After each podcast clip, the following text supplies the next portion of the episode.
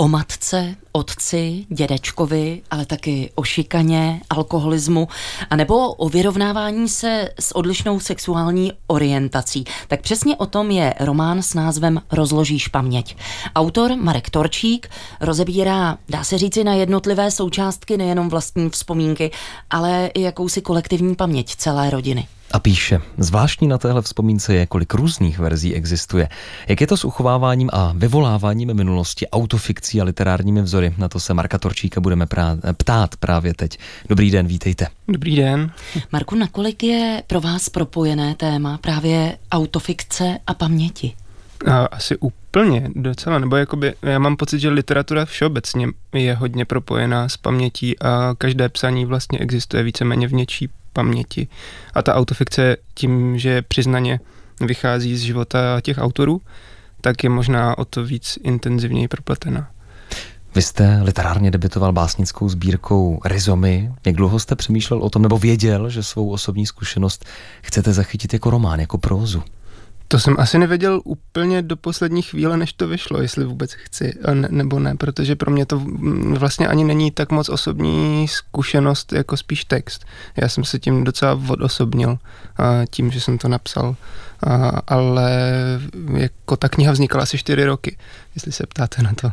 A rozložíš paměť, dá se to brát i jako nějaká forma autoterapie? Ne, já jsem k tomu určitě nepřistupoval terapeuticky. Pro mě to bylo mnohem víc eh, z nějakého pocitu naštvání ze světa kolem, z toho, že vlastně ty věci, které do jisté míry probíhaly v roce 2007, protože ta kniha se odehrává ve, ve dvou rovinách, v minulosti v roce 2007 a v roce 2021, a já mám pocit, že se vlastně moc nezměnilo od té doby. A, takže to nebylo moc terapeutický pro mě, spíš naopak. Je pro vás víc osobní výpovědí třeba poezie, které jste se věnovala, které se věnujete, nebo ta próza, když už máte tuhle zkušenost? Ono je to zajímavý, protože vlastně v poezii nikdo moc neřeší, jestli je to osobní nebo ne. Že vlastně všichni tak nějak jako uh, přistupují k těm textům i jako k osobním, i když třeba úplně nejsou a nehádají se tam uh, o tom, jestli třeba Krchovský opravdu prožívá ty věci tak, jak je píše a, a mně přijde, že ten přístup vlastně k autofikci uh, by měl být možná docela podobný, pardon. Víte, Marku, vy jste sice řekl, že to není žádná mm-hmm. forma autoterapie mm-hmm. nebo nějakého, ale je to určitý způsob nějakého vlastního vyrovnávání se se sebou samým. Když jdete mm-hmm. s takovou kůží na trh, mm-hmm. komu dáváte, rozložíš paměť přečíst jako první? Mm, no já jsem, jestli měříte jako na tu otázku, kam si myslím, tak uh, samozřejmě lidem, kterých se to týká. Uh, a co asi, na to říkali? To ty rodina. Já bych to nerad rozebíral, popravdě, asi hmm. mně to přijde takový. A já si myslím, že um, důležitý na tom je, že to je můj pohled na věc a tím, že paměť je nespolehlivá, tak vlastně mně přišlo fér přiznat, že všechny ty věci vychází ze mě a jsou to jenom mnou zkreslené vzpomínky. Ono je totiž stejně tak důležitý um, jako to, co člověk vypráví, i to, co se rozhodne nevyprávět. Což mě přišlo právě zajímavý na té paměti a na tom, jak si třeba vyprávíme historickou paměť a předáváme. Že um, my moc nevíme, kdo vlastně píše učebnice dějepisu a tak. Je mi to jasné, hmm. rozumím. Jsou tam drsné věci. V hmm. úvodu Nadia říkala, je to o šikaně alkoholismu, o tom vyrovnávání se s odlišnou sexuální orientací. Když máte ty v uvozovkách pravdivé vzpomínky, ty, ty, které si pamatujete, a potom přepisujete něco do textu, tak jak moc se jako autor rozhodujete, co se má lišit, nebo co má zůstat tak, jak se to opravdu stalo? Ono je to vždycky takový ná, no, náhodný. Uh, já jsem přemýšlel hodně o tom, aby uh, měnil vlastně víceméně všechny, kromě sebe samotného.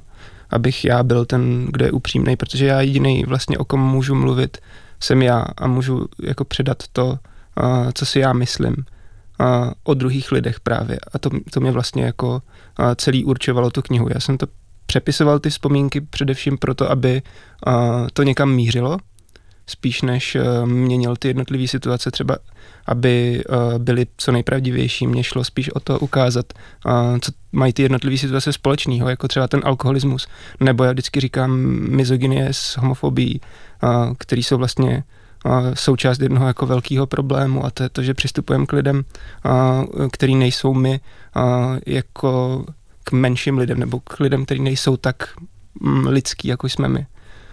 Rozložíš paměť už je nějakou chvíli na světě. Mm-hmm. Když, jak se autor rozhodne, čím to skončí? Jaká byla vaše poslední vzpomínka? Mm, to je zajímavý, to je zajímavá otázka. Um, já jsem věděl přesně, že chci, aby to končilo tou scénou na pohřbu, protože mi přišlo fér, aby, uh, uh, abych to nějak uzavřel. A co je jakoby větší um, definitivní, definitivní konec. konec než pohřeb. No a, ale zároveň um, tím, že ty, ta, ta kniha je skládaná ze vzpomínek, já jsem si to představoval pro sebe jako uh, jako když rozloží člověk album rodinný a tak se jako nahlíží zpětně na ty jednotlivé momenty na těch fotkách a přemýšlí, a, že si třeba některý už ani nepamatuje. A, takže to nemá jako by vlastně konec ani začátek, ta kniha a pro mě to nemělo konec a začátek a v tomhle je to vlastně takový dost otevřený. A i ten, a, i ten jako závěr je vlastně dost a, nelineární, že se tam jako prolínají zase další vrstvy, tak jak funguje ta paměť, že si pořád vzpomínáme na něco. Básník a spisovatel Marek Torčík, autor románu Rozložíš paměť, je dnes naším hostem. A teď mluvíme v mozaice především o knize s názvem Rozložíš paměť a my jsme s Františkem také pročítali nejrůznější recenze a anotace. Píše se v nich například toto. Křehký debit je unikátním pokusem vnést do českého kontextu témata světové literatury, a nebo ještě tohle. Marek Torčík rozkládá svoji paměť podobně jako Eduard Louis. Tak a Marek Torčík je s námi stále ve studiu. Co říkáte na to srovnání? Je žádoucí srovnávat právě vaši tvorbu s Eduardem Lujem nebo i ostatními? No mně přijde, že uh, literární kritici objevili něco, co čemu se říká v angličtině blurb. Uh, mě to vlastně nějak neuráží, ale je to jakoby, nebo ani, ani jako ne, neirituje. Uh, já myslím, že to je docela běžná praxe, praxe v uh, jako ve vydávání knih dávat si tam jména věcí, které to připomínají. No. Uh, a já mám tvorbu Eduara Luize hodně rád, ne, že bych z ní úplně vycházel při tom psaní té knihy, ale je to něco, co eh, je mi blízký, no. Kolik člověk musí mít načteno, aby se sám spustil do psaní knihy? Vůbec té první knihy? Já si myslím, že nemusí mít načteno nic. To mě vlastně trošku štve na literární kultuře, že máme tendenci být takový snoby trošku a dávat lidem, určovat jim, co mají číst, jak mají číst a, a takže si myslím, že určitě není nutné. A jako je to samozřejmě, jako člověk by měl číst. A je, dobré, je dobré si přečíst Marka Torčíka? Mm. To nevím. Já si myslím, že jsou lidé, kteří by si to číst neměli, protože to v nich možná může otevřít uh, bolavý místa. A kteří by to mě, a kteří takový to jsou? kteří by to neměli. To se těžko, těžko říct, tam je jako pro mě spousta témat, které uh, můžou být uh, traumatizující pro někoho si o nich číst. Dom, vlastně jako zpátky k tomu Eduardo Luizovi, pro mě bylo do jistý míry traumatizující si číst tu první knihu, protože to byl vlastně jakoby částečně jako něco, co já jsem si zažil. A vlastně bych to ani nepotřeboval číst, protože to moc dobře znám. Uh, a to mi přijde, že možná je stejný jako princip, že vlastně není potřeba uh, si číst o něčem, co jsem si prožil, a, pokud, a už to prožít no, nechcete. No, už to prožít nechcete, no. Literární teoretici ještě mm, taky někteří psali o tom, že právě s vaší knihou se dostávají teď do českého kontextu a prostoru témata a zkušenosti, které tady nebyly. Tak kolik dalších autorů třeba může ještě teď v následujících měsících, letech vynést něco, o čem se ještě nepsalo, nemluvilo? Já myslím, že určitě spousta. Eh, ten, a nejsem určitě první, kdo je vynáší do toho prostoru. Eh, my jsme se tady předtím, než jsme začali nahrávat, bavili o houbařce Viktorie Hanišové a je spousta jako mm, autorů a autorek, který vnášejí důležitá témata. A Hanna Lehečková s poupátkama předloni, tuším, jako přinesla taky zkušenost uh, sexuálního zneužívání dětí a, a takhle. A pro mě je důležitý, uh, že tenhle fenomén je spíš o tom, že se mění to pole literární, to, kdo píše. Že to jsou autoři a autorky, který pochází z nějakého jiného prostředí, než je prostě pražská střední třída nebo z velkých měst a, a vzdělaný lidi. Což je vlastně to, proč tady ty hlasy moc nemáme, protože v Česku se snad jenom 5% e, autorů a autorek uživí psaním a je to tak strašně jako prekarizovaná činnost, že nedává moc smysl, aby ty lidi prostě třeba z chudších poměrů nebo, nebo marginalizovaný vrstvy jako se věnovali psaní, který zabírá hrozně moc času a, a nakonec toho nemá žádný peníze. Jakoby proč bych, že měl dělat něco, to chce strašně moc odhodlání a vlastně sebeobětování, něco takového udělat. A, a myslím to, si, to že se máte. to trošku mění.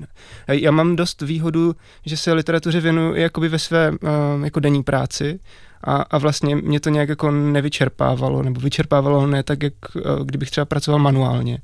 Mm, což si myslím, že se snad jako brzo změní, protože i přes asociaci spisovatelů se řeší nějaký status umělce a další podobné věci a snad eh, to nějak jako pomůže v budoucnu k jako zlepšení té situace, přinese to nové hlasy do té prozy české.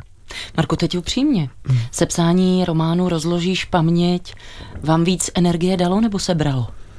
Mně se bralo, určitě se bralo, je to náročný, ale psaní všeobecně je hrozně náročný. Um, už jenom proto, že to zabere spoustu, spoustu času. Hmm. Tak nevím, jestli píšete něco nového? Mm, píšu. A téma? A, a, to nevím, jestli úplně by byli nadšení v nakladatelství, kdybych jim to řekl později než vám, ale já to klidně přiznám. ne, ne, ne, a, asi, já nevím, já mám dva takové projekty, jeden z nich je kvíra rodičovství a, a to by, jako to nevím vůbec, jestli někam povede a pak mám i další věci, které bych chtěl se věnovat jim. Jak Marek Torčík zvládá ten mediální zájem? Já jsem protože... hrozný introvert, takže jako vlastně si to úplně neužívám, ale těší mě ten zájem samozřejmě, ale a raději bych byl někde v lese na chalupě a, a s kočkama a tak. Třeba to přijde. Hmm. Marku, my jsme každopádně rádi, že jste si udělal čas, chvíli a našel odvahu a sílu přijít sem k nám do mozaiky Českého rozhlasu Vltava. Společně s Markem Torčíkem jsme mluvili o jeho zatím jediném románu. Rozložíš paměť. Tak hmm. uvidíme, co přijde. Ať Děkuji za pozvání.